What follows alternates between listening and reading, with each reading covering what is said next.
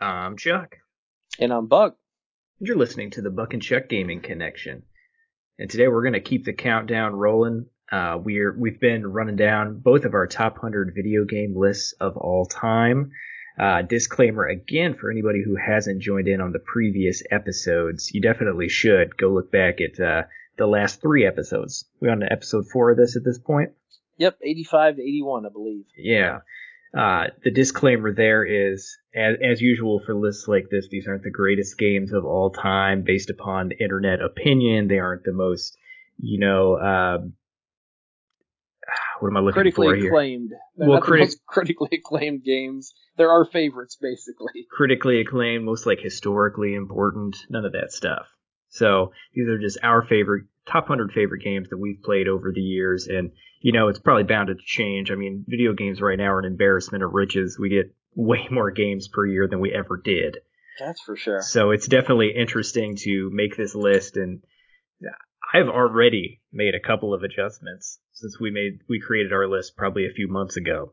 And Buck, I'm Oh, sure you're probably the same. So Yeah, absolutely. it's been a good year. Let's just put it that way. it's a good year to be a gamer. So, with that said, we're gonna go ahead and get started. You said we're we're on 85. That you said? Yep. Number right. 85. I don't know who went last time, so I'm gonna go first. Uh, so I'm gonna go with a side-scrolling shooter, uh, and definitely repping the Saturn right out of the gate here, and that is gonna be Darius Gaiden. That's a classic on that console if I've ever heard of one, and one that you know when people talk about the Saturn, I think it's poorly represented in the catalog. You think that the Saturn's poorly represented or Darius Gaiden's poorly represented of the Saturn I- catalog? I think just like my verbiage explaining it is poorly represented based upon how I feel about it. No, I think Darius Gaiden is a is a really high quality game that doesn't get brought up in the conversation of just like the top echelon of Saturn titles. No, I totally agree with that. The Darius series in general doesn't get enough love. Hundred percent. And Darius Gaiden was, I believe, it was the first, or not. Obviously, it wasn't the first title in this series, but it was the game that came out before what I think might be your favorite, and that's G Darius. Yeah, spoiler alert, that's coming up at some point on this list, on this top Sure. 100 list. Chuck ruined it. No, that's okay. uh, so Darius Gaiden came out uh, for the Sega Saturn in the U.S. in '95, and then was later released in '96 for the PlayStation. Oh, And wow. So it came out super early in the Saturn's lifespan then. Yes, it did. And actually, it came out in '94 in the arcades before that. So uh, there's a lot of opportunity to play this title, and I definitely suggest it. Even though I think it's pretty uncommon to come by, and I think it's probably pretty pricey, especially with just like uncommon shmups. They they tend to uh, definitely hold their value and then some at this point, especially for collectors. And I don't believe it came out in the U.S. for PlayStation, did it? I actually don't think it did because I've never seen it. Yeah, I feel like I one thought us would G- own it. I thought G Darius was the only one that came out for that console. I'm pretty sure it is, for at least in North America. Uh, my fact sheet here doesn't specify that. Uh, but you can play this on the uh, the PlayStation 2. It got re-released on the Taito Legends 2 compilation, which is probably the cheapest way to play it. I'd, I'd say it probably is, yeah. Yeah, and that's a good collection. So, uh, much like the other Darius games, it uh, it has the classic Darius branching path system, where after every level you get to uh, decide your path. I can't remember if you actually pick it or if it's based upon your performance, but I'm pretty confident that you actually pick which level you want to go to next. I think in G Darius at least there's a there's a point in the level where basically you stay on the top half of the screen to go one way and the bottom half of the screen to go another way. Yeah, I definitely don't think that's how this works in this one, but I know what you're talking about in G Darius. I think at the end of the level you actually pick, kind of like Star Fox. I Yeah. think that was something that worked. But uh, Darius Gaiden, if I remember absolutely correctly, I think there was 26 levels uh, that it branched through. So that's like a, like a lot of cool That's replay impressive. value. Yeah, and Darius, the Darius series had that in, in spades. I mean, like comparing it to games like uh, like Gradius and things of that nature, they were pretty linear affairs. There wasn't uh, a variety of levels to uh, kind of try and find or try to just get through. And typically, what happens is uh, it branches from like one, two, three, four levels of branches, and like usually the lower on the branch you go, the more difficult it is. So it's actually kind of like a built-in difficulty selector too. But uh, definitely the replay value is is what's awesome there. And uh, the Darius game or the Darius series has always had like pretty cool like upgrade system for me. It was never quite as I always thought like the Gradius series was kind of unfair in the fact that you had to have so much momentum going forward, and if you died once, you lost like all of your weapons. yeah, it was kind of brutal. Darius was never that brutal, but it was a very difficult game uh, and had very interesting uh, level. I don't know that level design, but obviously enemy design, um, and all of the enemies are based on like fish and deep sea life for the most part, which is Does unique. The does it have the capture mechanic of I, w- I, I was going to bring that up because uh, what I had forgotten is it has an early iteration of that. So G Darius Oh, built okay. upon what they have. They had recruitable mini bosses. So based on how you killed the mini bosses, like if you shot a particular part of the ship and destroyed it, they would join you until you died for like the next coming levels. So that was kind of like an early iteration of it, and then they took it to the next level in G Darius. Oh, nice. I did not realize that because I don't even know if I played played this one with you or not. I'm Oh, not you definitely sure. have. You definitely have. Okay. I, we've played on more than one occasion actually. Uh, and this was the first introduction of the black hole bomb, which I, I don't think is something you actually have in G Darius because I think you have that like laser beam counter system.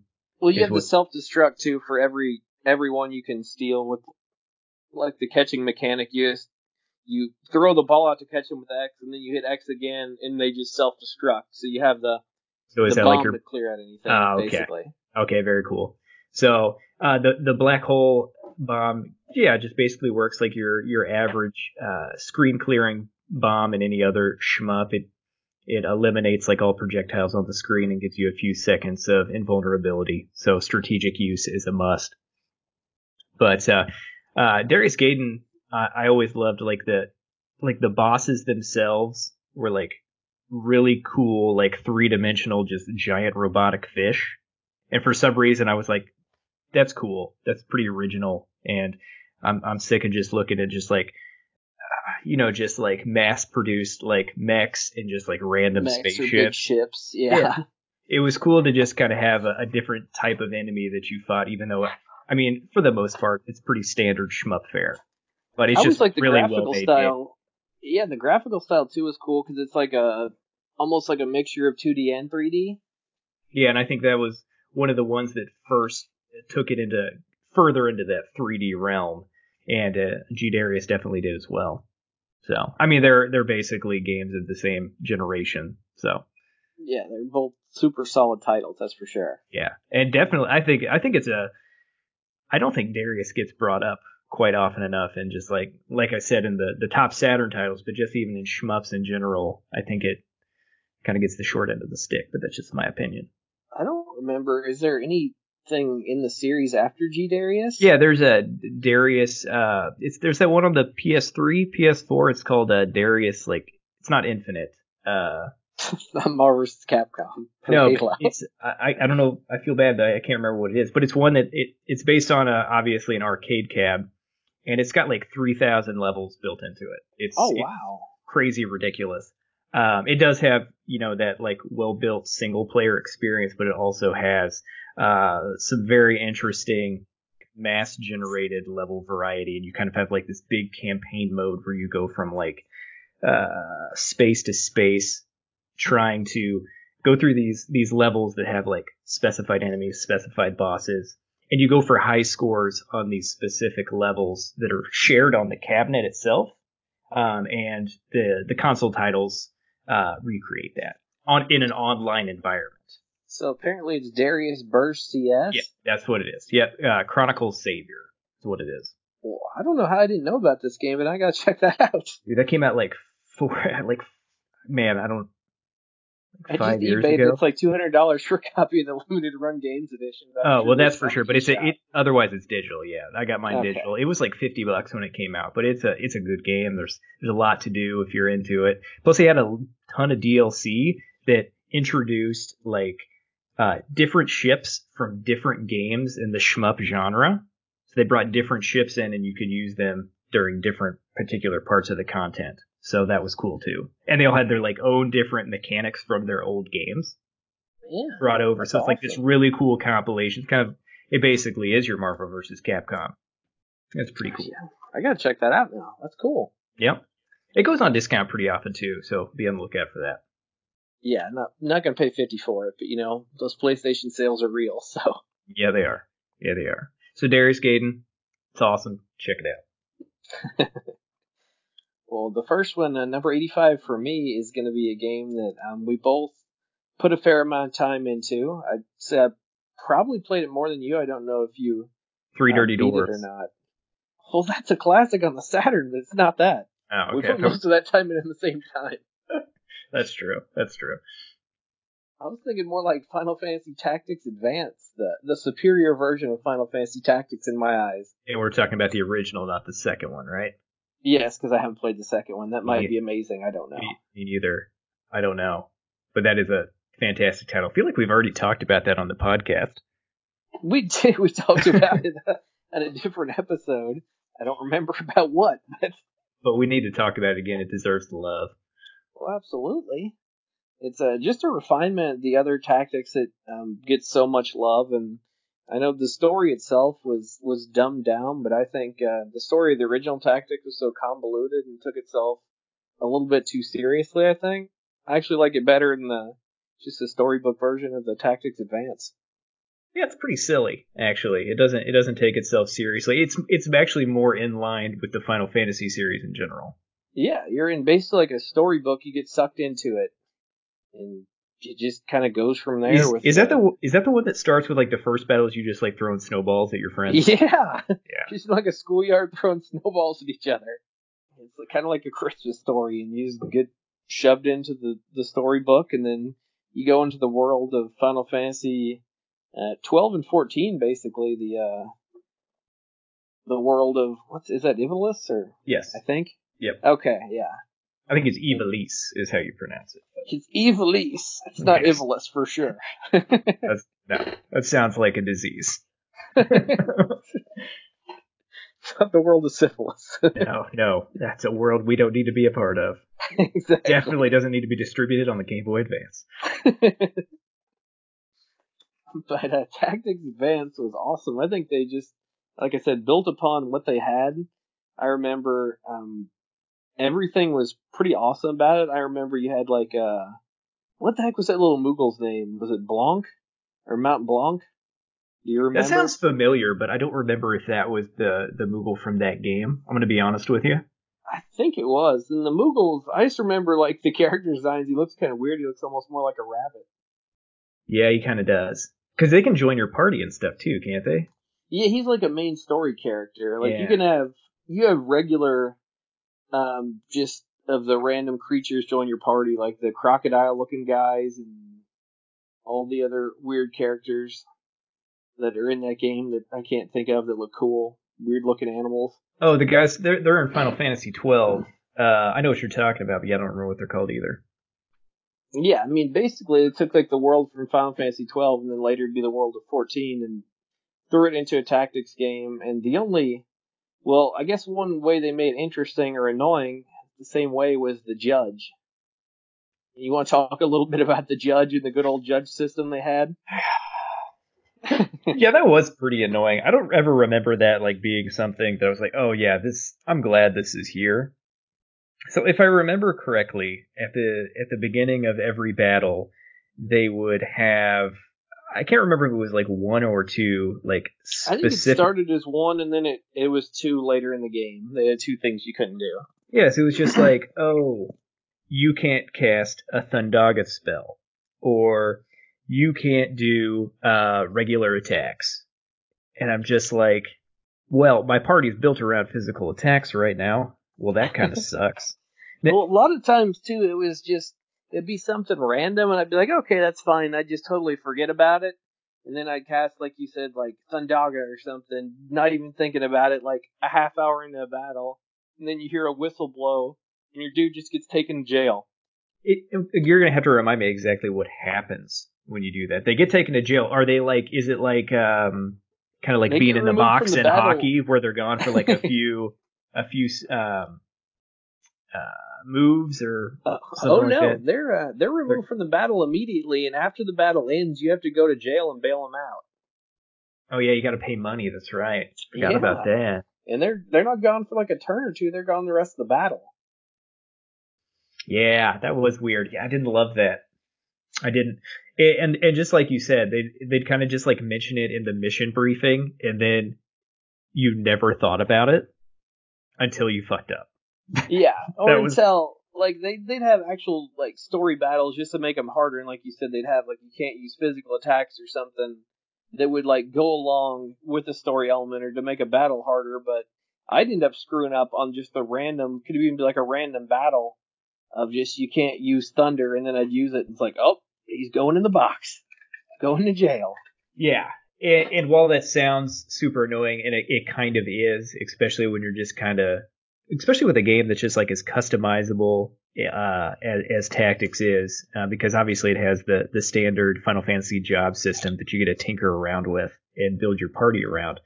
Um, there are so many options for combat in that game. I think there's is there like 20 jobs or something like that. I don't There's have at it. least that plus all the different. There's at least four or five different races, and they have different, you know, excel at different things and have different stats.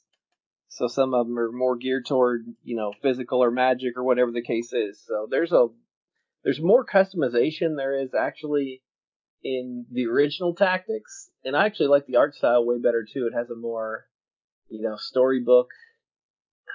I guess anime esque, not really, just more like a storybook art style. I think it looks cooler. Um, yeah, I don't know if I agree with that, but it does look cool. Like I think both of them look pretty awesome, and I think a, a big part of why the original maybe looks better is just because it's not on the handheld. It could easily be. I think I just like the uh, the bright colors and everything. It makes it pop more, which makes sense being on a handheld there. I think it. I prefer that style versus the dark and dreary world of the original Tactics. Yeah, they're two very different, uh, just different like emotional qualities to them. One's a very dark story. One is very not story. so much. Yeah, it, it basically is. Like I like you said, it's like a storybook. Uh, but like we were saying, that judge system, as long as you are like keeping, you know, a, a vast amount of characters with like different combat roles, they let you know those scenarios where your characters are going to go to jail before the battle starts, so you can customize your party to kind of work around that as best you can. But if you're if you're like anybody else and you're just like you know you're just grinding to get some levels or something like that, and you're just trying to get through the battles really quickly, you might you might forget about that. And one of the very best things about Tactics Advance over the original is battles are they seem to be much shorter, and the reason for that is because it's a it's a portable game, so everything is kind of uh, condensed into just like a fine wine. Yeah, I've never understood why Fire Emblem never kind of took that approach into account because the freaking like a Fire Emblem level on whatever handheld system it's on will still last like an hour. Like you said, Tactics Advance usually it's you know 15, 20, maybe 30 minutes, Yeah. and that's a huge plus in my book.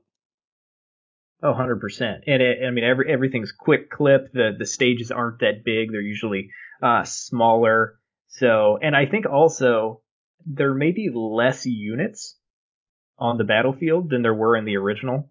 I don't, I, I don't remember specifically, but that seems to stick out I in my think mind. it's a, I think it's about the same as far as party wise, but again, it's been I played this for a little while on a just like an emulator not that long ago, but I haven't played my original copy in probably since like 2004. oh yeah, so you're you're going off just pure nostalgia this one. Absolutely, and when I played it on the emulator, uh, I played it for like excuse me, a couple hours and didn't get uh, super far into it. I said like a, I have a hacked SNES Classic just with a bunch of crap load on there. I just played Tactics for a little while and had a good time with it, but I don't remember the party size Oh, limit. that, oh, that's okay. But if you guys love the original tactics on the PS1, there's no reason you wouldn't enjoy probably either one of them on the Game Boy Advance. Or actually, is Yeah, I Advance mean- 2 on the DS? I can't remember. It is, and I actually want to. I want to get that game soon. I'd like to. I actually looked it up on eBay. It's not that expensive, so that might be one I look into pretty soon. well, you need to get it, and you need to email Square and just be like, What are you doing? Why haven't they put out another game since that one? Seriously, that would This spend is- money. It is licensed. Everybody loves that series. That's like one of the few series that they haven't messed up. So maybe I don't want them to bring it back. maybe I feel like that was one of the best-selling uh, PSP titles too. The War of the Lions remaster, the original. it could have been. It was a it was a good re-release, that's for sure. They didn't uh they didn't just straight port it. So that was nice. Yeah, that that console had a ridiculous amount of RPGs and strategy RPGs. Very but yeah, true. getting back to Tactics Advanced, fantastic game. Anyone who hasn't checked it out definitely should give it the time of day. And I think if you like the original, you'll like Advance. I know I do. I know I do. Well, let's keep the gravy train going with the Game Boy Advance because right. I like talking about it because it's a great console. The next one, I'm going to give Konami a little bit of love here. Oh, It's about time, right? We knew I'd hit it eventually. Huge Castlevania fan. So why not lead it off with uh, what is potentially my least favorite Castlevania game on the Game Boy Advance and, and many people's, but I still think it's a fantastic game. It's still hitting my top 100 list, and that's Castlevania Harmony of Dissonance. The second game on the Game Boy Advance uh, got released uh, September 2002, and this was the follow up uh, to Circle of the Moon. And Konami did uh, a decent job in listening to criticism, especially with. While Circle of the Moon is a fantastic game, when it came out on the original Game Boy Advance, nobody could see it because there was no backlit system, and Circle of the Moon is one of the darkest games on the console. I'm sure you remember playing it like that. oh, I remember playing. I actually I love Circle of the Moon. So I don't know, it's a yes, fantastic I played game. it on my original um, white Game Boy Advance I got from selling good old Dragon Ball GT on eBay and getting like 270 bucks, and then I bought the Game Boy Advance, Circle of the Moon, and what else did I get? I got another game too. And it was a fantastic purchase, way better than that crappy Dragon Ball GT original PlayStation release. Uh, that's for sure. And yeah, I played. It was it was super dark, but I remember I got through it okay. Oh, I got uh, Mega Man Battle Network. That was the other one. Another freaking fantastic game. Hell yeah, good purchases. Yeah, I mean, Circle of the Moon was really only possible to play in like the environment that you could play Boktai effectively. If anybody knows what that game is. No, a- actually that's not true because the glare, if you took Uh, your you're Game right. Boy Advance outside, was atrocious. So You're- Boktai was unplayable. Yeah, ba- ba- Boktai. Was that another Konami game actually? And I think uh, did Kojima work on that one? I'm pretty It sure. did. It Ah, actually yeah. has on uh, Mega Man Battle Network 4. It has a Boktai crossover. Nice. It's badass. Uh, but but yeah, Harmony of Dissonance. They they took all that criticism of the game of Circle of the Moon being super dark, and they much like you know Tactics Advance, they they lightened everything up, bright colors, uh, very expressive animations, things like that, and it was it was very playable on the original Game Boy Advance. Not to mention when the the Game Boy SP came out, or Game Boy Advance SP came out, and it had the the backlight, which made even Circle the Moon a joy to play. And uh, Harmony Dissonance came out to uh, a lot of very positive press back when it released. I mean, most of the Castlevania games on the portables did, uh, but it's the least fondly remembered. Uh, I think most of that has to do with I I'm not really sure, but I think a lot of people are just like, oh, it has the worst soundtrack in the series, and uh, just it doesn't seem like that original of an idea. But it did have some cool ideas to it. The gameplay was solid, and I thought the graphics were awesome. I remember. Okay, that's the the one I didn't buy actually. Was Harmony of Dissonance. I have Circle of the Moon, and I think it's because Circle of the Moon was the first one. And uh, Aria Sorrow is just fantastic and the best one of the three by leaps and bounds, in my opinion. So I think it's just kind of the middle child syndrome and gets lost in the shuffle. I think that- guess. I think that could be, and I think the, one of the other things that happened is so Circle of the Moon wasn't worked on by uh, Koji Igarashi, but Harmony of the Dissonance was. That was the game that he followed up Symphony of the Night with, and Harmony of Dissonance plays kind of safe in the fact that, uh, much like Circle of the Moon, where they return to like a standard whip user, um, instead of like Alucard, who could use like a bunch of swords and different pieces of equipment. Harmony of Dissonance does the same thing, where it brings another Belmont into the fray. Uh, Justy Bel- Juste? Juste Belmont, which is basically uh, Alucard in Belmont attire. I don't I don't know if that like put people off if they were expecting more from it, if they wanted that you know that gameplay variety. But it did have some interesting systems uh, built into it. Um, much like Symphony of the Night, it had two versions of the castle. Um, it had two like overlapping versions where if you did something uh, story specific, like broke a wall or something in one of the one of the layers, it would break the wall in the the other layer. And so there was like certain like puzzle solving aspects um, interwoven in with the the Metroidvania exploration and power ups. So that was kind of cool, um, and I we really haven't seen that in the series since. It also had a very standard like sub weapon system, you know, your axes, your holy water, stuff like that. But it also had uh, a very cool ability where you would find like different tomes throughout the the castle, and what you would do is you would combine the sub weapons with the tomes, and there was like seven tomes, and it would give you different like magical abilities, kind of like the uh, the uh, DSS card system at Circle of the Moon. And if anybody has played Lament of Innocence on the PS2, it's a very, very similar system to that, where you got the, the elemental orbs and the sub weapons, and you'd combine them and get different magical abilities.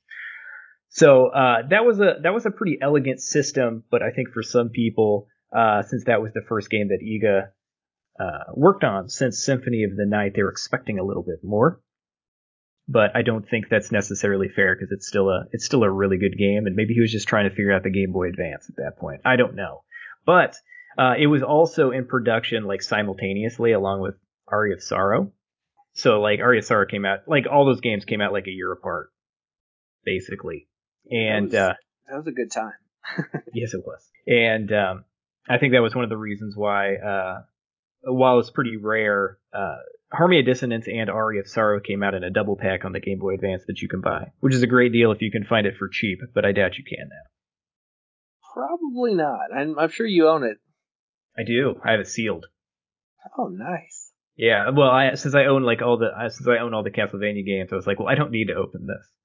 I have all the games, so I'm just gonna I'm gonna keep that one. That's gonna be my special little collector's piece, even though it's not worth nearly as much as those other games if they were sealed. Yeah, that's ironic that it's that it's not worth as much as either one. I feel like it has to be rarer than both of the standalone versions if it's not worth as much.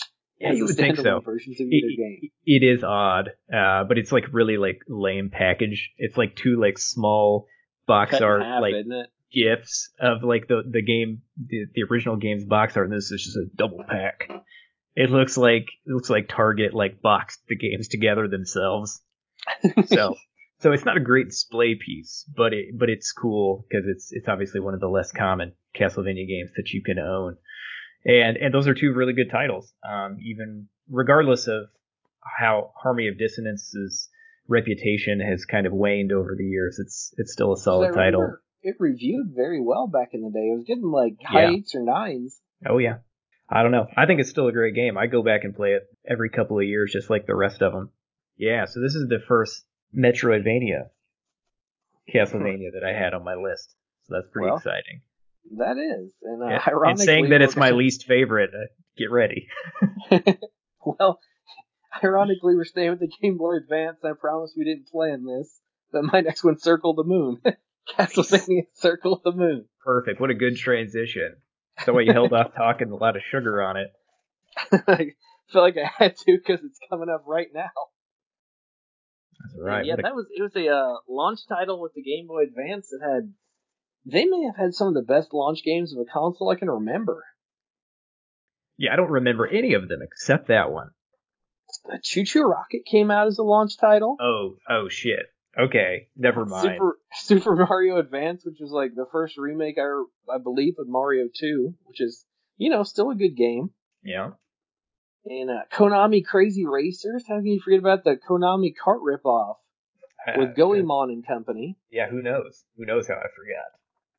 Tony Hawk 2, that was on there too. I bet that wasn't good. Actually, it was surprisingly decent. Oh and shockingly good for a handheld. Well, I mean, Tony Tony Hawk 2 was just like perfect all around, so That's no true. surprise. I guarantee Tony Hawk 2 on Game Boy Advance is better than Tony Hawk's Pro Skater 5 on PS4 and Xbox One. that was a mess. But uh, sidetracked again from Circle of the Moon.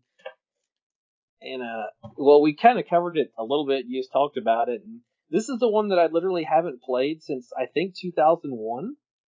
That's okay. I've played it within the last two years, so I can help. Okay.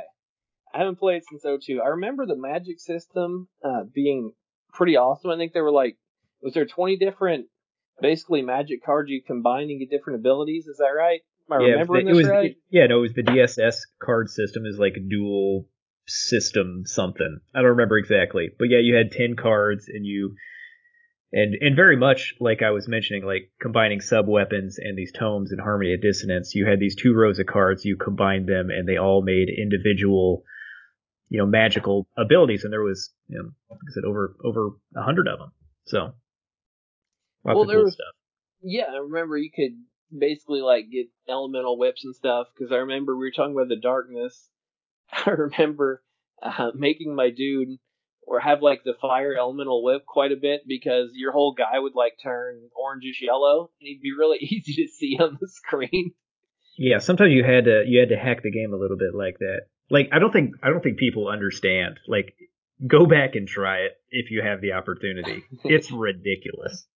I'm sure when you replay it now, like when I replay any Game Boy Advance games and I get out the GameCube and have the adapter so I can play them on the TV, so that's not an issue anymore. Or if you have like a backlit system, original DS, everything's fine. But if you have the original GBA like we did that's not backlit, it's rough. It's a nightmare. but uh, this it was actually the first Metroidvania I played because I didn't play uh, Symphony of the Night before that. I didn't own Symphony of the Night until like sometime like 03 or 4 ish, and I got this one in 01. Yeah, I think the first time you got to play Symphony of the Night was the the day my memory card died. that could Glor- be glorious. That's Rip. another. That's a that's a story for another time. but yeah, I just remember just the whole thing, and it, like I said, it was one of the games I got at launch with the Game Boy Advance. That and uh, Mega Man Battle Network. So I was more than happy to put the time into it, and I, I remember it being actually a little bit difficult for a Metroidvania. Most of them I find pretty easy. I remember this one was like a tad harder than most of the other ones, or for sure Aria of Sorrow. Yeah, uh, right? besides, besides maybe Order Order of Ecclesia, which is the last one on the DS, it was easily the most difficult. Especially, it had the it had one of the hardest final Dracula battles in the entire series, bar like maybe Rondo of Blood. Okay, that's a lot of being, detail. I remember it being a little bit hard, I don't remember, like I said, the memory's a little fuzzy. This is going back about 18 or so years since I put much time into it, and I I beat it a couple times. I don't think there was like an upside down castle or anything extra, was there? No, but it did have something very cool in the fact that every time you beat it, uh, you unlocked a new mode which gave your your character like different statistical bonuses. Like you beat it on the default difficulty, and then the next one be like, oh, well, now you can play it as a magician, where you'd start with all the DSS cards right out of the gate. You'd have much higher intelligence, and you could just kind of like blow through the game.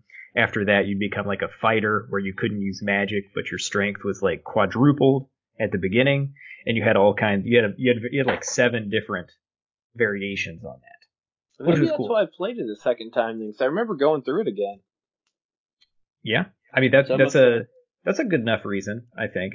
Must have went through as a magician then, because all the elemental powers. That was especially back in the day. That was really cool because you got to realize at the time this there weren't fifty-seven thousand Metroidvanias up on Steam. You could just pick and choose. Like it was a, it's just becoming a genre basically. No, they were they was, were special then. Oh, they were super special because you got to realize too. After Super Metroid, we didn't get another Metroid until Fusion in 04, I believe which was late on the Game Boy Advance, and then we only had that and uh, Symphony of the Night. That was it. So Metroidvania was just well, and Zero Mission. On the Zero Mission Advance. was after uh, Fusion, I believe. No, definitely. Okay, yeah. So it's, when Circle of the Moon came out, we literally had two games in this, you know, Metroidvania genre.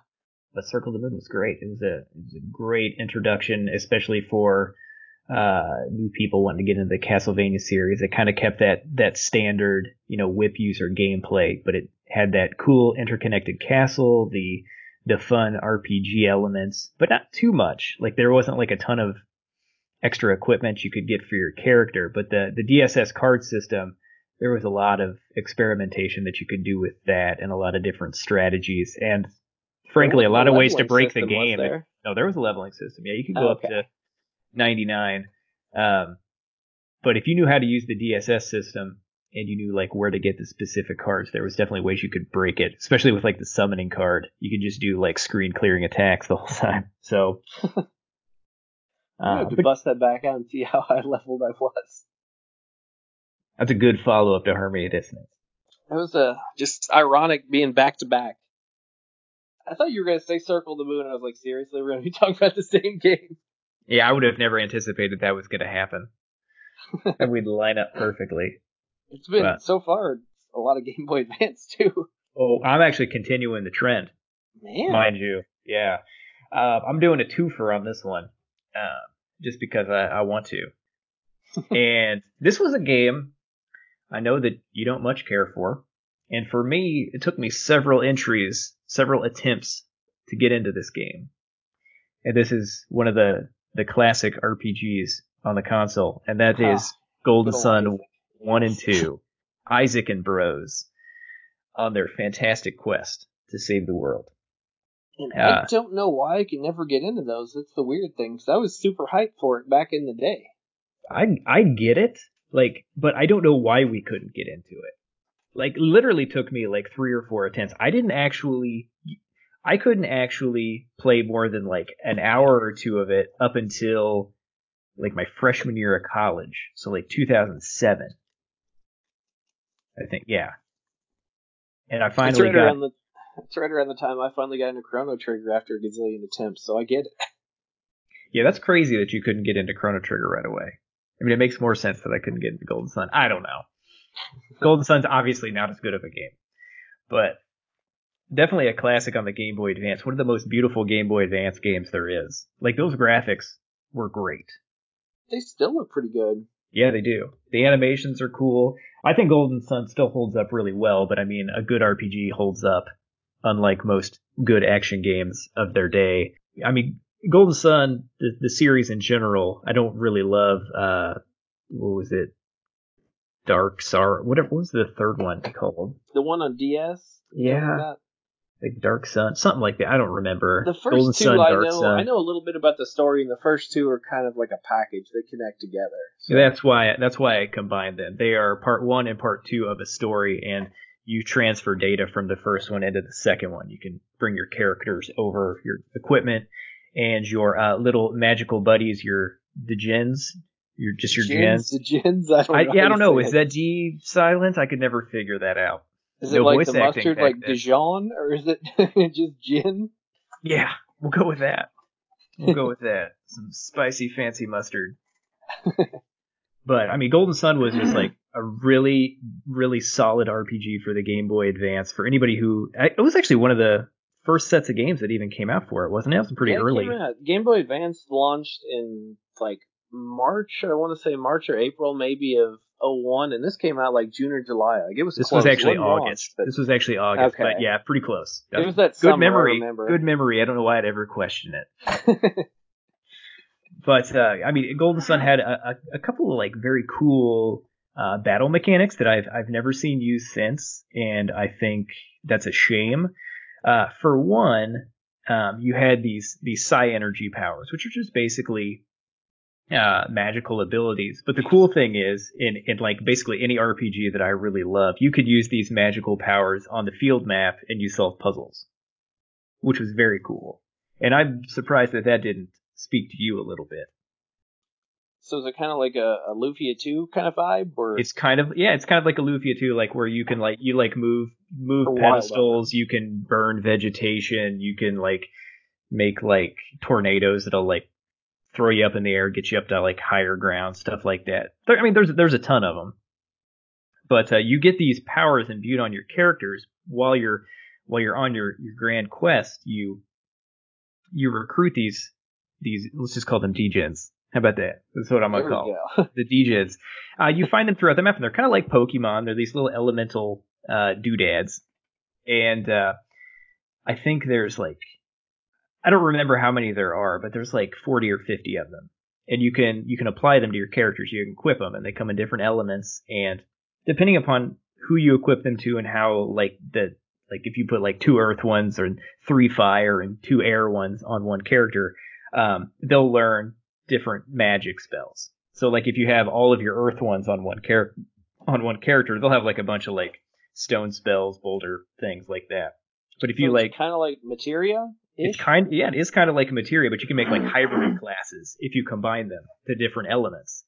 And so Ah. that's cool. So there's like so like they're not locked to a character, but uh, your characters do tend to like lend themselves to like a certain element, which is so people who don't like want to participate in that system because it can get kind of complex if you want it to become that way. You can just kind of put all of your materia of one element onto a character and onto another, and those are kind of like your standard uh, character archetypes. So if that's how you want to play, you can do that.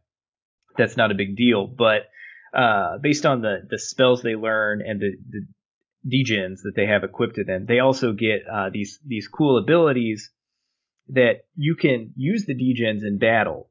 And what it does is they're in like a, a set status from the beginning. So like if you have them equipped, they give you these stat bonuses. Each one gives you a different type of stat bonuses. But you can you can use them in battle and put them on standby, which is basically like a cooldown, if you will.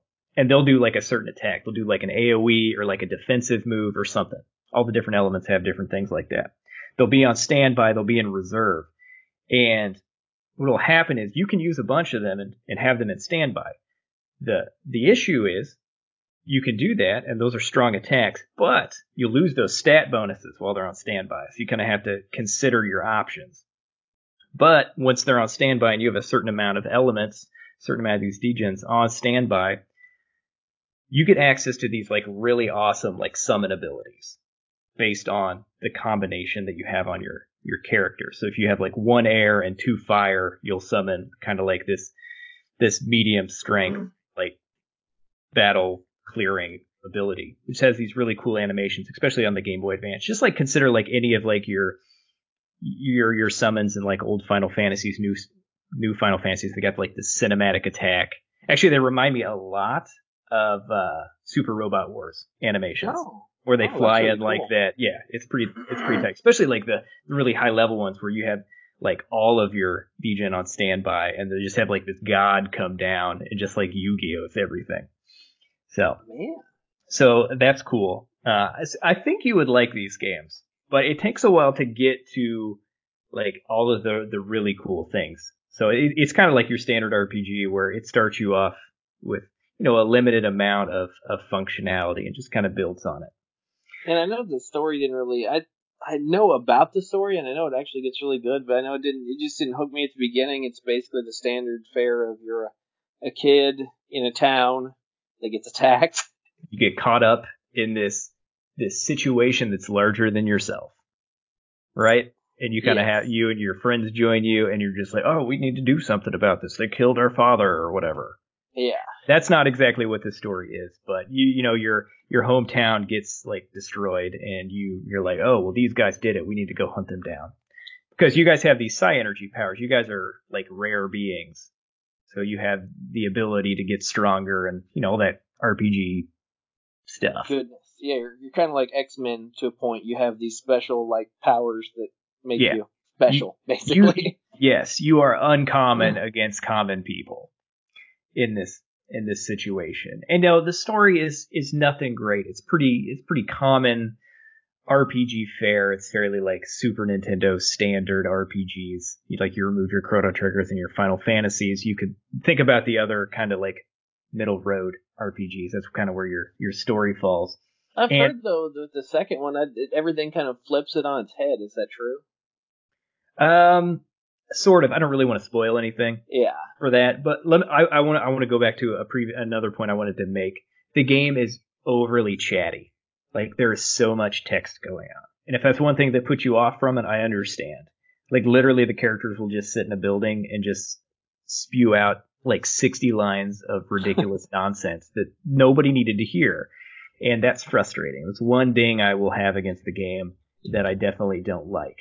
But like you were saying, Golden Sun, the original, you have your four main characters, um, and then at the end of it, you can take those four main characters and import them into the second game, like using a code. You take all your equipment, your degens, and your levels, and then there's like a second party in the second game that you go through the story with, but then eventually you you combine your party and you have an eight party band of brothers and uh, you just decimate the world. So that sounds pretty cool. Yeah, it's a it's a it's a very good uh, kind of kind of standard fare RPG, but I uh, I definitely have to admit there's some very cool uh, RPG mechanics with the DGens uh, combat and character customization that I think are wholly unique to the RPG genre that I think people need to not overlook. I think it's very cool. Yeah, one of these days I'm gonna. Actually, I don't know. The backlog is backlog is real. I was gonna say one of these days I'll try and attack those too, but we'll see. Yeah, yeah, I definitely, I definitely think you should, but I, I, I understand that issue is real. Especially with time in RPGs these days, it's hard in general. Yeah, Golden Sun, they're you know they're like 20, 30 hour RPG. Okay, that's a good a good mark at least. Otherwise, anything over for sure over forty hours anymore, it's like a turn off for me. No, I get that. So what what other Game Boy Advance game are we talking about today? Please. We're jumping over to the DS actually. All right, well that's, a, that's an easy transition. And uh, I don't think you've ever played this game. You may have played my version of it. It's actually an import game. You may have played on the, mine on the DS. Bit. I don't really. Yeah. Oh, a Battlestar J- Jump Battlestar. yeah, that's Jump Ultimate Stars. Got it. AKA basically Smash Brothers with anime characters, with Shonen Jump characters. It's a great idea. And it's worlds better than the the games that are coming out now. Those weird 3D brawlers that all kind of suck. Those just look like cinematic, like third person garbage they look cool on the surface, but they're not good fighting games. No, they're not good at all, and they're also fighting games where every single character plays the exact same, which is super annoying. Mm, my favorite. Yeah, Cause, and you just basically, like you said, it looks really cool at the beginning. It's something that's cool for like an hour. You hit circle and they do an epic move, and then that's about it. There's but, almost uh, too many of those games out there now. But let's get back, let's get to the good stuff. Yes, Jump Ultimate Stars. It's like I said, it's a, a 2D fighter where you go in and it's all of the Shonen Jump pantheon of people. So we're talking like Dragon Ball, Naruto, Bleach, One Piece, Yugi. Uh, yeah, definitely Yu-Gi-Oh! He's in there, and uh, Yugi's in there. It's some people are only assist trophies. Like I think Yugi was just an assist. Same with uh, Light from Death Note. It's just like an assist, and I mean pretty much straight up, it's like a a 2D, well, I guess Smash is 2D, like a sweet hand drawn 2D Smash Brothers type fighter. It's up to you know four players, so it's a, like a four player free for all or two on two, and then you can have a team of up to. I think you get up to like six people on your team, but it's kind of like uh, like Capcom versus SNK two, where you can have someone that's like um a level three and then a level two, or you can have like six level ones type thing. Oh, so it's also kind of like uh, Skullgirls, I- except yes, for the fact that you can Skullgirls, but uh, okay. yes. That's that's more of a modern uh, representation of that system that people people may know. Okay. But yeah, it's like a tiered thing. So you can have basically six like not so strong characters, or you could have one like huge rip dude like a, you know, Super Saiyan three Goku or something. It might be like a six versus you know, some random joke character or something, or just like Yugi being a one or what whatnot. Gotcha. Just like Skullgirls. Got it. just like Skullgirls. Yes. Dead ringer. Yeah. I haven't played those. They're supposed to be pretty good. So they are pretty cool. I, I played a little bit at a buddy's house. They're pretty, they're pretty legit, legit games. But uh, won't get off topic there. If there's one thing that I remember about that game, and I'm I'm not sure that this is this is crystal clear, uh, it definitely had really cool uh, fighting mechanics, but did it have like items that you could pick up and use? No, I don't believe it did. Everyone yeah, just had their own like unique powers and stuff. Okay. I don't think it had items because I remember like the coolest, like the biggest draw. One of them is besides just the fighting system being good was like the characters. So I could have like oh hell yeah, Gohan from DBZ, and then like like Kurama or Hiei from like Yu Yu Hakusho, and then like like Kenshin from Rurouni Kenshin, or you know Renji from Bleach, like all kinds of you know cool people on your team at one time, which you can't get those people together in like a a decent game these days. It seems like. Yeah, that's unfortunate that they never brought that to the console over here. I have a feeling they probably did that in Japan, but I could be wrong. Um, they never brought to console in Japan either. Really? And they just never brought over here because I guess there were too many people mad about the rights back then, which I guess apparently they don't care anymore. They obviously got that ironed out because all those anime games, like those Shonen Jump games, come over here now. Yeah. Which is weird because that was always a thing. They're saying like Naruto is owned by Viz and DBZ is owned by Funimation, and then whoever owns like Fist of the North Star or Saint Seiya. Because there's a there's a ton of franchises and characters in that game from all kinds of basically every anime you could think about, and especially going through college. Like I was really big into anime. It's kind of fallen by the wayside just for you know time constraints these days, but yeah, that hit me at the perfect time. Like got it in like 07 and yeah, that game was sweet. Yeah, was that a was that a game that took advantage of the second screen on the DS? I can't remember. God, it's been a while. I want to say I think the entire map was both screens. Like it was. Oh, so like it a, contra it? Nice. Yeah, Cool. both of them because it was it was a big deal. Either that the second screen. Now I'm thinking about it, the second screen might have been like your team or assist or something. Now I'm gonna have to go back and play it. Yeah, I was gonna say I don't I don't remember. I'm asking the hard questions here. I apologize. Yes. What does the screen look like? I don't remember. Besides the one you fought on. This is on your top hundred. You need to remember these details for me. I remember actually going on trying found my way online with it at least. Fought some random people in Japan. That was pretty cool. Mm, I'm sure that worked out well. It's like they can get online and we can like actually fight people. It had better netcode than Smash Ultimate. I'll give it that. Well, doesn't take much. But I couldn't remember if you played that game or not. But yeah, it's definitely one to to check out, and it's better than uh, like J Stars Victory Versus or whatever Uh, the current one is out. That now. was that was one of those games. I got to play a lot of games, kind of like uh, secondhand from you. Like when you guys were sitting around playing Halo, and I needed something to do. You were like, "Here, check this out." yeah, here you go. yeah, so I got to play a lot of interesting games in that environment. Because I sucked so bad at. Halo, nobody would let me play, and I mean, you were and I didn't really care. You didn't really like Halo, and you were definitely a liability. Oh, for sure. but yeah, Jump Ultimate Stars, check it out. Heck yes. Have they have they released any other ones over in Japan like since?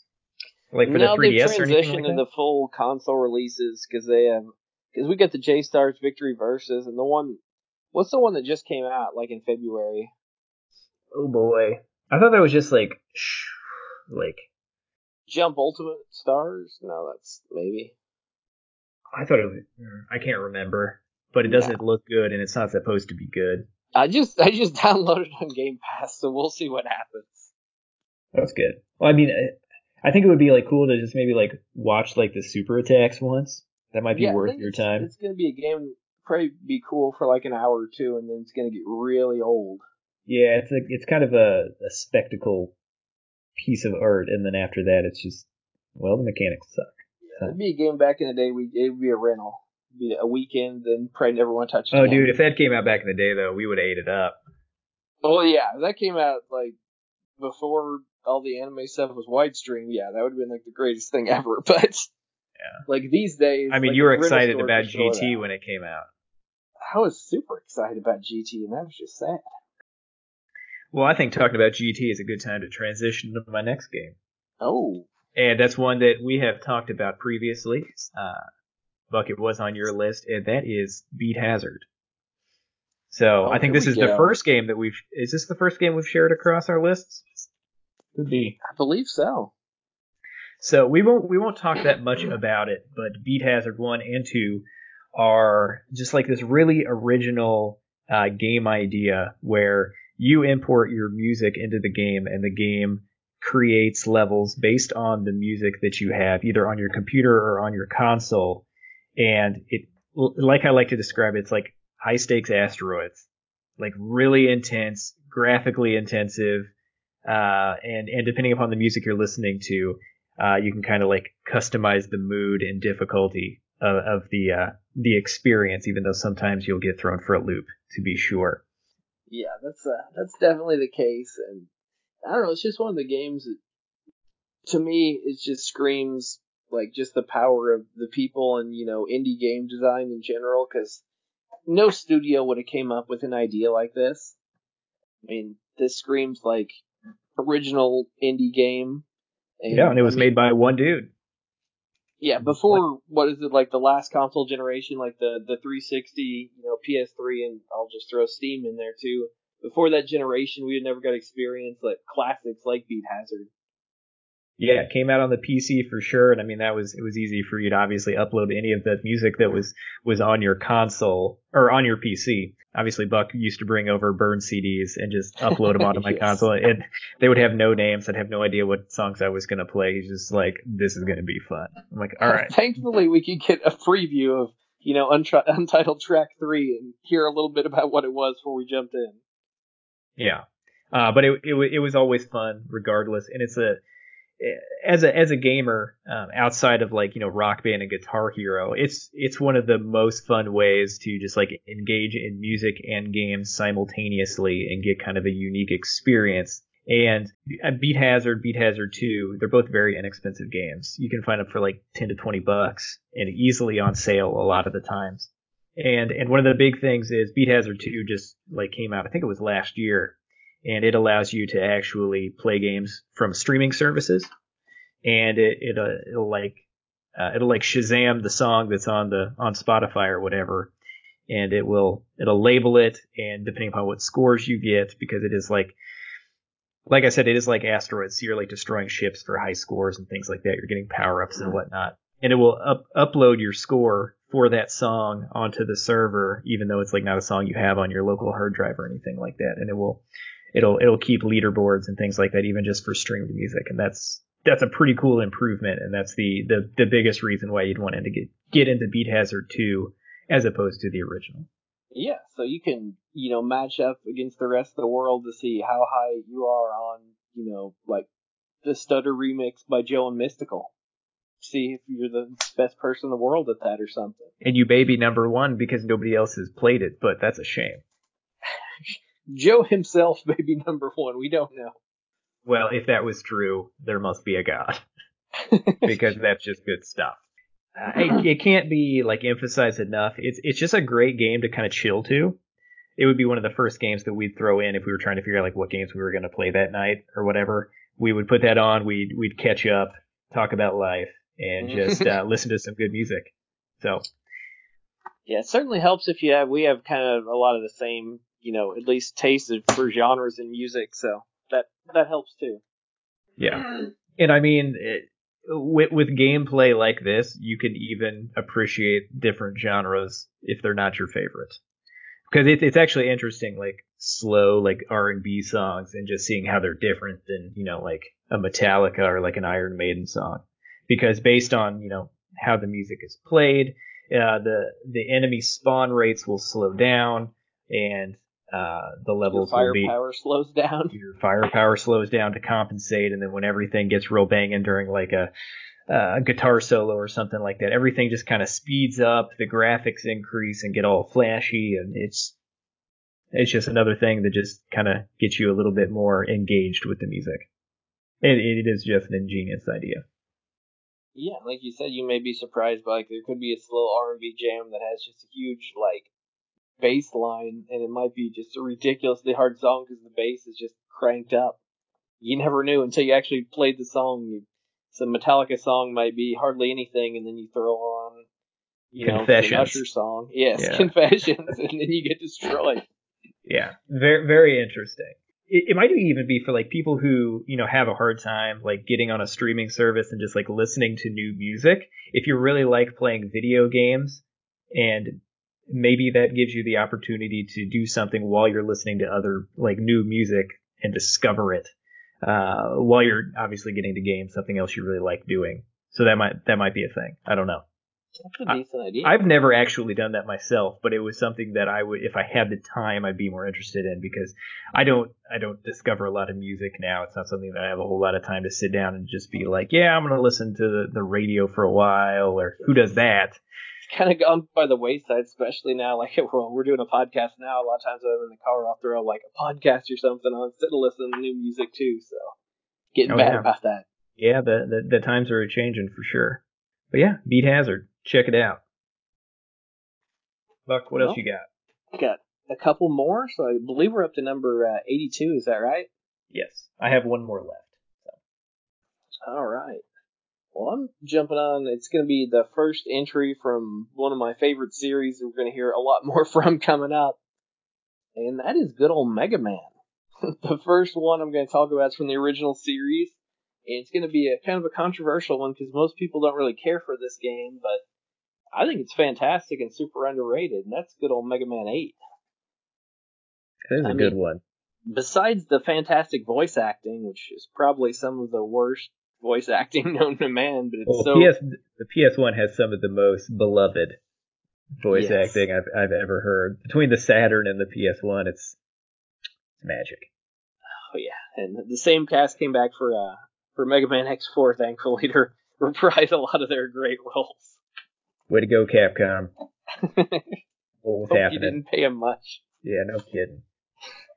but it's it's one of those it's so bad it's good voice acting, and the, the cutscenes themselves are actually really cool. Uh, anime cutscenes is kind of rare to get back in the day. The gameplay, of course, I mean, it's classic Mega Man. It's fantastic, jump and shoot man as they call him. I don't know who hasn't played a Mega Man game these days. Probably, if you're listening to this podcast, you more than likely played a Mega Man game at some point. But if not, you go through levels, you uh, jump, you shoot, you go left or right, and it's a really good time. You fight a boss, get their power at the end, and this is, of course, the good old eighth installment of it.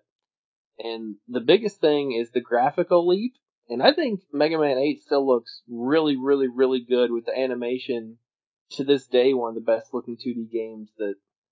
I mean, I think it looks better than Mega Man 11, personally.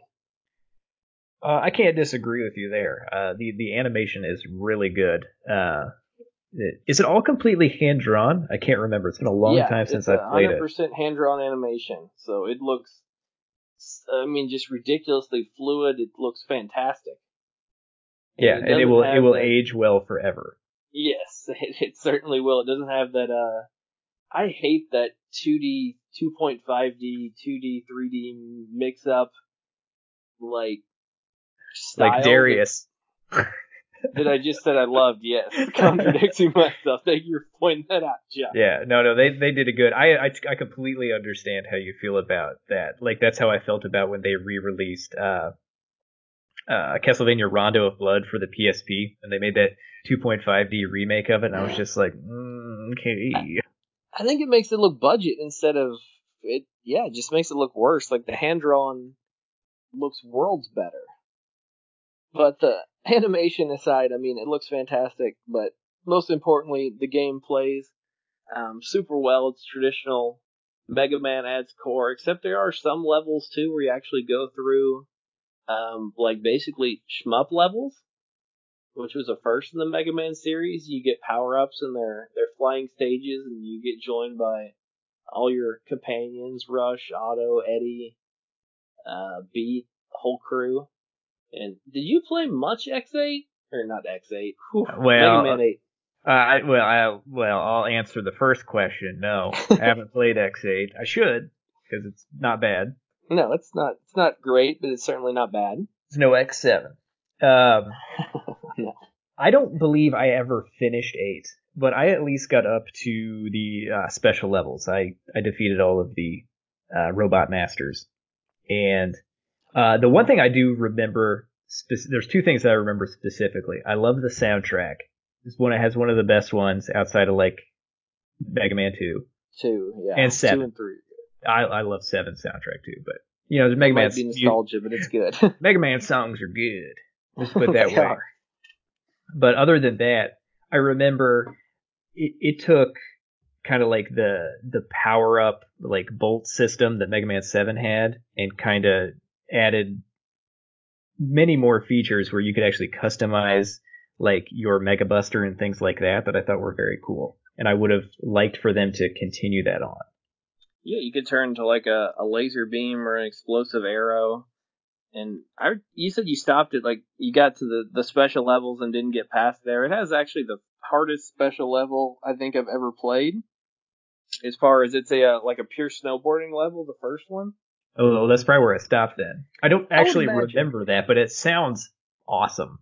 Like in the the the regular eight stages in Frostman's level, they go through a sn- the snowboarding section. Do you remember? It's like jump. Oh, jump oh yeah, slide, yeah, yeah. Slide. No, no, how can you forget that? oh my god.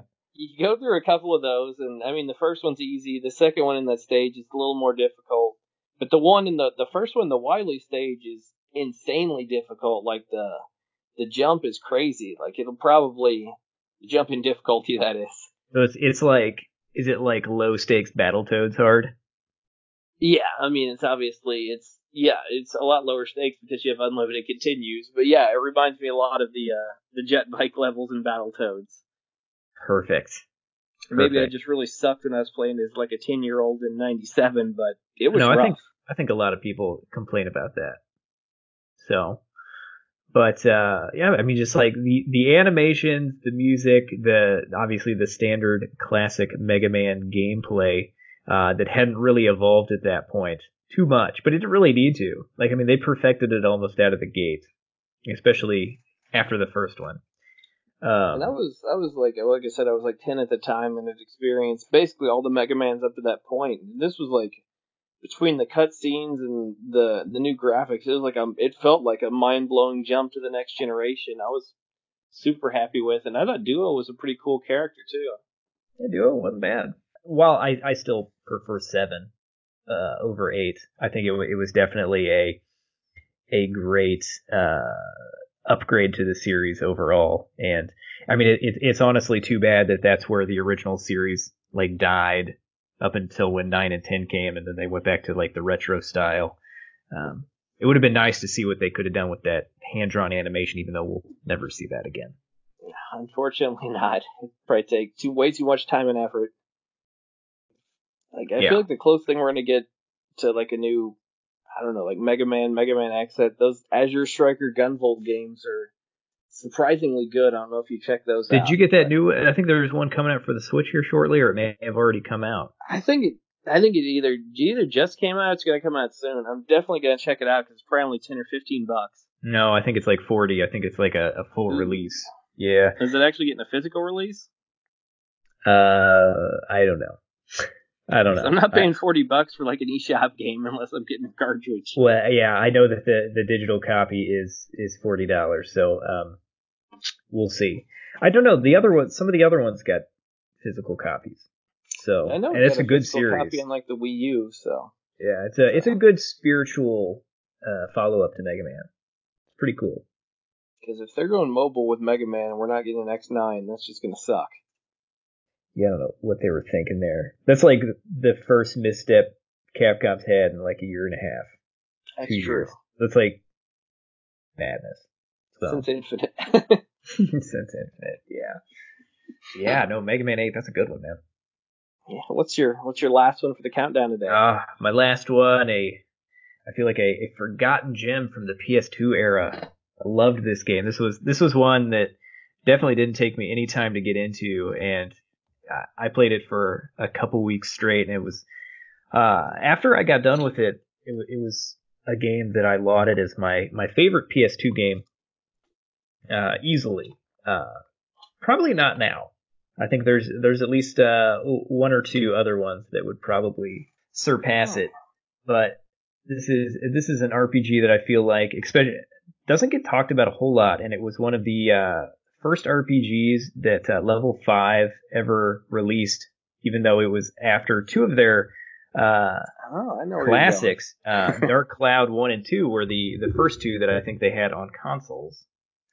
And uh, this one built on like the gameplay and like the, the crafting systems and things like that. But this game took all of that and just kind of blew it up into this, this like epic, kind of like Star Wars esque you kind know, of Star Wars and Cowboy Bebop mixed together almost. Yeah, sort of. It's just kind of like this space epic, and that is Rogue Galaxy for the PS2. Uh, a game that I, I feel like maybe not a lot of people played because I think it was one that came out towards the, the tail end of the, the PS2's yeah, we're lifespan. talking like 07, I want to say that might 06 or 7, right? Uh, I believe that's true. I did not. Uh, I didn't note that for some reason, but it did get released on the PS4, uh, in the PS3 and PS4, so you can get it on the uh, the PS2 classics. I think it's like seven, ten bucks. So you don't have to go ahead and go ahead and you know find that PS2 version. I doubt it's really that expensive. In my head too, the PS2 one, I remember it looking good, like really good. Oh yeah, it's it's basically like cell shaded but it's not like deep cell shaded where you like that's the first thing you notice. You're like that's definitely a cell shaded game, but it's very stylized and it, it, it's aged pretty well. And uh, yeah, it's it's basically just your your 3D intergalactic space RPG. And one of the things that drew me in, it's one thing that RPGs almost never do for me, it was the characters and just kind of the story, just kind of the adventure that they went on, sucked me in. That like never happens. Like I could care less about the story in RPGs typically, but for some reason this game and the the eight characters that they your your ragtag group of adventurers that they bring in, they all have their own individual backstories, and some of them are, you know, kind of kind of sad. Some of them are just kind of like, oh, you're just a shitty person, but you're you're trying to make up for that. You know, that kind of some of the some of them are generic, but they they come together and they they help each other out. And you know by the end of it it's kind of like chrono trigger where like their their stories have you know they have side quests and their stories kind of resolve by the end of it. If i remember right too this game it not that it didn't necessarily take itself seriously but like it was way more upbeat than most jrpgs in general. Yeah it was it was definitely upbeat. There was a there was a lot of humor there. Um, I mean, it had its obviously serious story elements, but I mean, it, it was not, you know, like dark and foreboding for the most part. You didn't part. have a, a broody protagonist. No, you definitely did. Jaster was not. J A S T R Jaster. what a cool name that is. Yeah, it, it, it like I said, it, it's Star Wars esque. Jaster is lives on like a you know like a, a Tatooine planet, and he's trying to find his way off, and he he gets uh he gets mistaken for like this this legendary bounty hunter, and they take him up on this this uh, a couple of the characters take him up on this ship and they become just like space bounty hunters and they're searching for treasure and things like that. So it's not it's not like a really serious story at the beginning. It's just kind of your average like anime treasure hunting, you know, like your outlaw star story, if you will. Yeah. And uh, that's how the like the first half of the game is, and then they get you know caught up in a, a plot of you know evil beings and things like that. And uh, it's just it's it, for me it was just very interesting, and it's a game that I haven't played probably in like seven or eight years. So like the the plot itself is a little hazy for me. I think it, it's it's worth anybody's in anybody's time to go check it out, even just for the story itself. But the 3D combat is actually pretty cool too. Um, it it does have random battles, but it's one of those games where like you're you're running through the map you know, looking for treasure, whatever, and the enemies just kind of like pop out of the ground and you fight them and then you keep going. So there's no like load screens, but you can't see them on the map and avoid them, which is a little frustrating, but you get over it because uh, I'll, I'll talk about some of the other mechanics later, but combat's very important uh, for a lot of different things. But the the the 3D combat, you can you can jump, you can you can swing your melee weapon. Everybody's got two weapons, uh, typically a ranged and a melee weapon, but that's not always the case.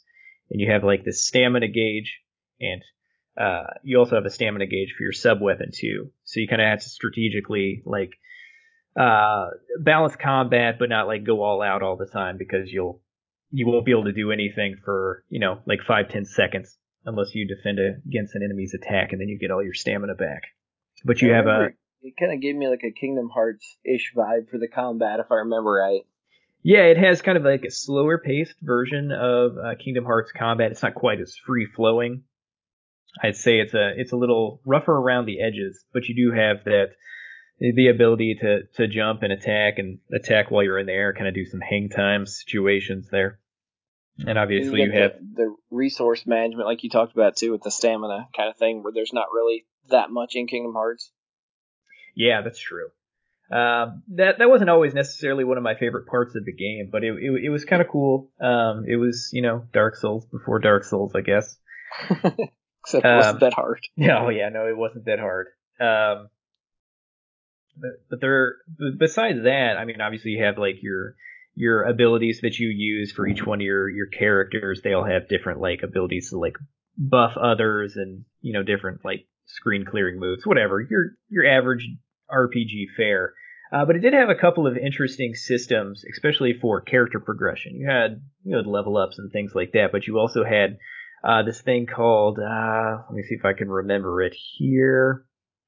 I think it's the Revelation Flow system, and basically what it is, it's like a sphere grid, kind of from Final Fantasy X. Um, but the way it works is you don't like use your experience points and, and progress through and get those statistical bonuses. You find items in combat or like on a treasure chest, and you use these items in the in the grid itself. So like if you want to learn a move on the grid, you have to have like uh, a butterfly wing and a battery, let's say, for example. So you have to find those two items in the game, and then if you find them, you can put them in that that area of the character's grid, and you can learn that move. So it's not based on experience or leveling up, but it's also based on exploration and finding these items. Huh. So so that's that's kind of cool. I'd, I'd never seen a game do that before, and that was interesting. Um, it also has a system that it borrowed from Dark Souls or Dark Souls, not Dark Souls, Dark Cloud, Dark Cloud 2 specifically, where uh, you level up weapons and you combine them, kind of like this alchemy system.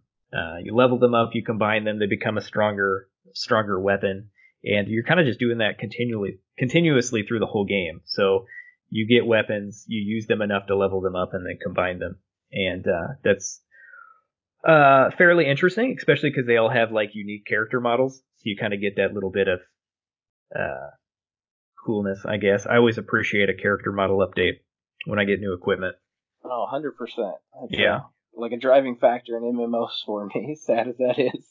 No, I get it. I, if a game doesn't have that, I'm just like, mm, you're lazy. That's basic. The, the option of, you know, transmog or whatever you want to call it. Yeah. So yeah, I think that's cool. And I mean, you do that for all of the characters. You have you have eight characters, and yeah, it's a little bit of micromanaging. I can see why people may not like that, but I thought it was kind of just like I love like micro progression where you feel like every battle, like somebody's weapon will level up, and after every battle, it always seems like you're you're making progression. So that's good. So it never feels like these random battles are just there to get in your way and slow it down. Yeah, so I was gonna say it's a lot easier to keep going if you get kind of like a baby step rewards from you know each battle. Yeah. So that's that's something I definitely appreciate. And then I mean among all that, I mean it's just got this the, this cool storyline where you're going to different planets with different unique environments and doing your treasure hunting and, and whatever else. But it also has it, it also has this like a ton of extra side content too. Like it has a, a basically like a Pokemon system where you like capture bugs and you train them and you you enter tournaments on different planets and things like that. It has it has a an alchemy factory where you like you literally have to like place like different conveyor belts and elements like in this factory and you use it to build like unique items and weapons and things like that. It's pretty intricate um, and pretty complex, but it's there. You also have your hunts and your your uh, your side quests to go like find like rare enemies and do that, level up, and then you also have like battle tournaments and things that you can do throughout. So there's there's no lack for various different content along the way if you want to engage in it, and I, I always suggest that people do because I think it's all very well tailored to the experience and and worth it. It's not one that I think it gets a lot of love, so it's good to get a little spotlight on it. Yeah, definitely, definitely. When I want to replay, it's it, it's at the top of my list, probably like the top five like old games right now that I I really want to spend some time with and go back in and re-verify that I love it as much as I do. Especially since that's really rare for at least for me to want to go through and replay an RPG because it's such a commitment. well, it's also one of those things like I don't know if you're like me, but I'll be like, yeah, I really want to go back and replay that, and then I play it for five hours and I'm like, okay, that was good enough. I don't yeah. need to replay through the whole thing. See, I'm with RPGs, a lot of times I don't feel like I can get a good judge of it in like five hours. If it's like a Mega Man game or something, I'd be like, well, yeah, no, I beat a few Well, bosses. I'm good. Well, I'm talking about like the oh, well, I'm talking about the, like the replay of it. Yeah, I know. Like Oh, okay. it's, it just seems like it takes a lot of RPGs to me like a while to get going. Like I'm sometimes I'm bored to death in the first few hours of an RPG, Too many of them are boring. especially to start. Yeah, it gets rough. My last one today is going to be a, a much more common game than a than Rogue Galaxy, and it was actually a game that came as a uh, pack in for me with the original Game Boy. But the original Game Boy, Yeah, the original uh, Super, Mario. Land Two. The- I didn't know you loved that one so much. Oh yeah, no, that yeah, that one's fantastic. I was thinking about the original, original. No, the like- original one sucks. It's Yeah. terrible. The controls are awful. It looks like garbage. But Mario Land 2 is awesome. Yeah, that actually might be my favorite standard Mario game. I love that one. It almost feels like like a Mario ROM hack these days. It's because they kind of put him in situations like the three little bears or the three little the three little pigs are one of the bosses. Like it's just all kinds of weird random stuff. Like he goes to Halloween Land and one of the the worlds is on the moon and there's no gravity and you're in like a spacesuit. It just doesn't take itself super seriously and ah, it's just a, a ton of fun and one of the one of the best original Game Boy games for sure. Oh yeah, like it always kind of remind. Well, oh, go ahead. I was gonna say I didn't realize you liked it that much. Oh, I do. I remember it was when we'd visit my sister. We'd go over there, and her husband had that was like one of the very few games he had, and he had a Game Boy Color, and I used to play that when I visited them, and I, I liked it a lot. Uh, regardless of maybe if it was because I was bored and I had nothing else to play, um, I, I enjoyed it quite a bit, and it always reminded me of one of my favorite Game Boy games, which was uh, uh, the original Wario Land. It always kind of reminded me of like a, a weird hybrid Yeah, I mean I guess it makes sense because Wario Land was technically called Super Mario Land Three. It's just kind of the next evolution. It just felt like they had even with like Link's Awakening 2 on the Game Boy, it felt like you put the serious stuff on like the Super Nintendo and the Game Boys where you go to just experiment with stuff. Yeah, and it paid off. Is that like the number besides Tetris? Is that like the number one selling Game Boy? Well, probably Pokemon too. Pokemon probably. Yeah. But I, that would be my, it's got to be in like the top 5 for sure. Yeah, it's really good. And I don't. I'm not even that big of a Mario fan. Spoilers.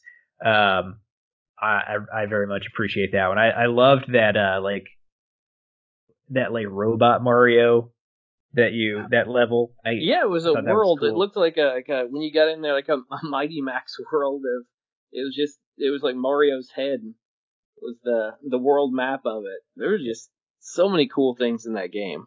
It was a pretty long game too. Like I, if I remember correctly, there was there was at least like 30 or 40 levels, but maybe I'm wrong. There was I mean you had to get the six coins from from the world and then you went to to Wario's castle if I remember right. So I'm gonna say there's probably 30 levels, six times five ish. Yeah. So probably 30, 35 levels. I mean, that was, especially for the Game Boy, that was a lot.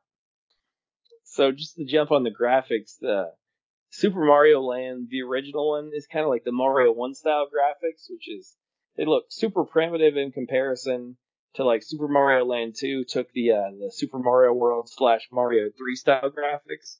So the graphics were definitely a huge step up. And then the controls in the original Mario Land were super floaty, or Mario Land 2's controls just nailed it and everything controlled perfectly. Yeah, no, it, it felt like your like the Mario games that we expected at that point, and that was great. And the fact that it, obviously it was portable and it was a pretty lengthy game, yeah, that was just a bonus. Like a lot of games you got for the Game Boy were pretty short and to the point, especially early on. So that was a that was a great game. Probably my well, besides Pokemon, it's probably my most played original Game Boy game. And I just replayed it like a, about a year or so ago. Still holds up really well. Still an awesome game. Yeah, I mean those Mario games probably always always will. So that that's that's the that's the beauty of uh, how perfect uh, the, the the level design and just the, like the game feel itself is. Uh, Nintendo uh, nailed that out of the gate. I don't know how did they how did they mess up the first one on the Game Boy so bad? What was the deal with that? I wonder if they had like a real rushed like development cycle, or just uh, kind of the the first people throwing something at the wall to see what would stick and what they could really do with the Game Boy? That's my guess. They just didn't know what they had in the hardware. I would guess. I don't know. I never even owned the original one. I mean, my cousin Monk had it. Yeah, yeah, it's un- it's unfortunate, but it definitely didn't hurt the sales of the Game Boy by any stretch of the imagination. So I think Nintendo's going to be fine. Yeah, that's a that's a pretty good list right there. Uh, ending it with Mario. God, what did we start it with? What I what I lead off with? Oh, Darius. Yeah. So, so, yeah, yeah. So some quality games there, and it just repped the Game Boy Advance to death. So, and I, the Game Boy Advance deserves it. It's a it's a quality system, and there's there's many more titles to come. I have zero doubt. And uh, so I appreciate you guys listening to the episode. As usual, we'd like to uh, hear feedback from you guys. So let us know if you like the episode, if you have any uh, comments and memories of the games that we played. Uh, and, and definitely, you know, drop a comment on, you know, your favorite games of all time too. Always interesting to have that discussion. Uh, you guys can find us obviously on uh, iOS and SoundCloud. That's the, the easiest ways for you guys to be able to listen to the podcast. And uh, on SoundCloud, you can obviously interact with us there as well. But uh, you can also uh, hit us up on Twitter. And you can find us at Buckchuck Gaming uh, on Twitter. And uh, obviously, again, thanks for listening, guys. And as always, I'm Chuck. And I'm Buck. You've been listening to the Buck and Chuck Gaming Connection. Thanks, guys.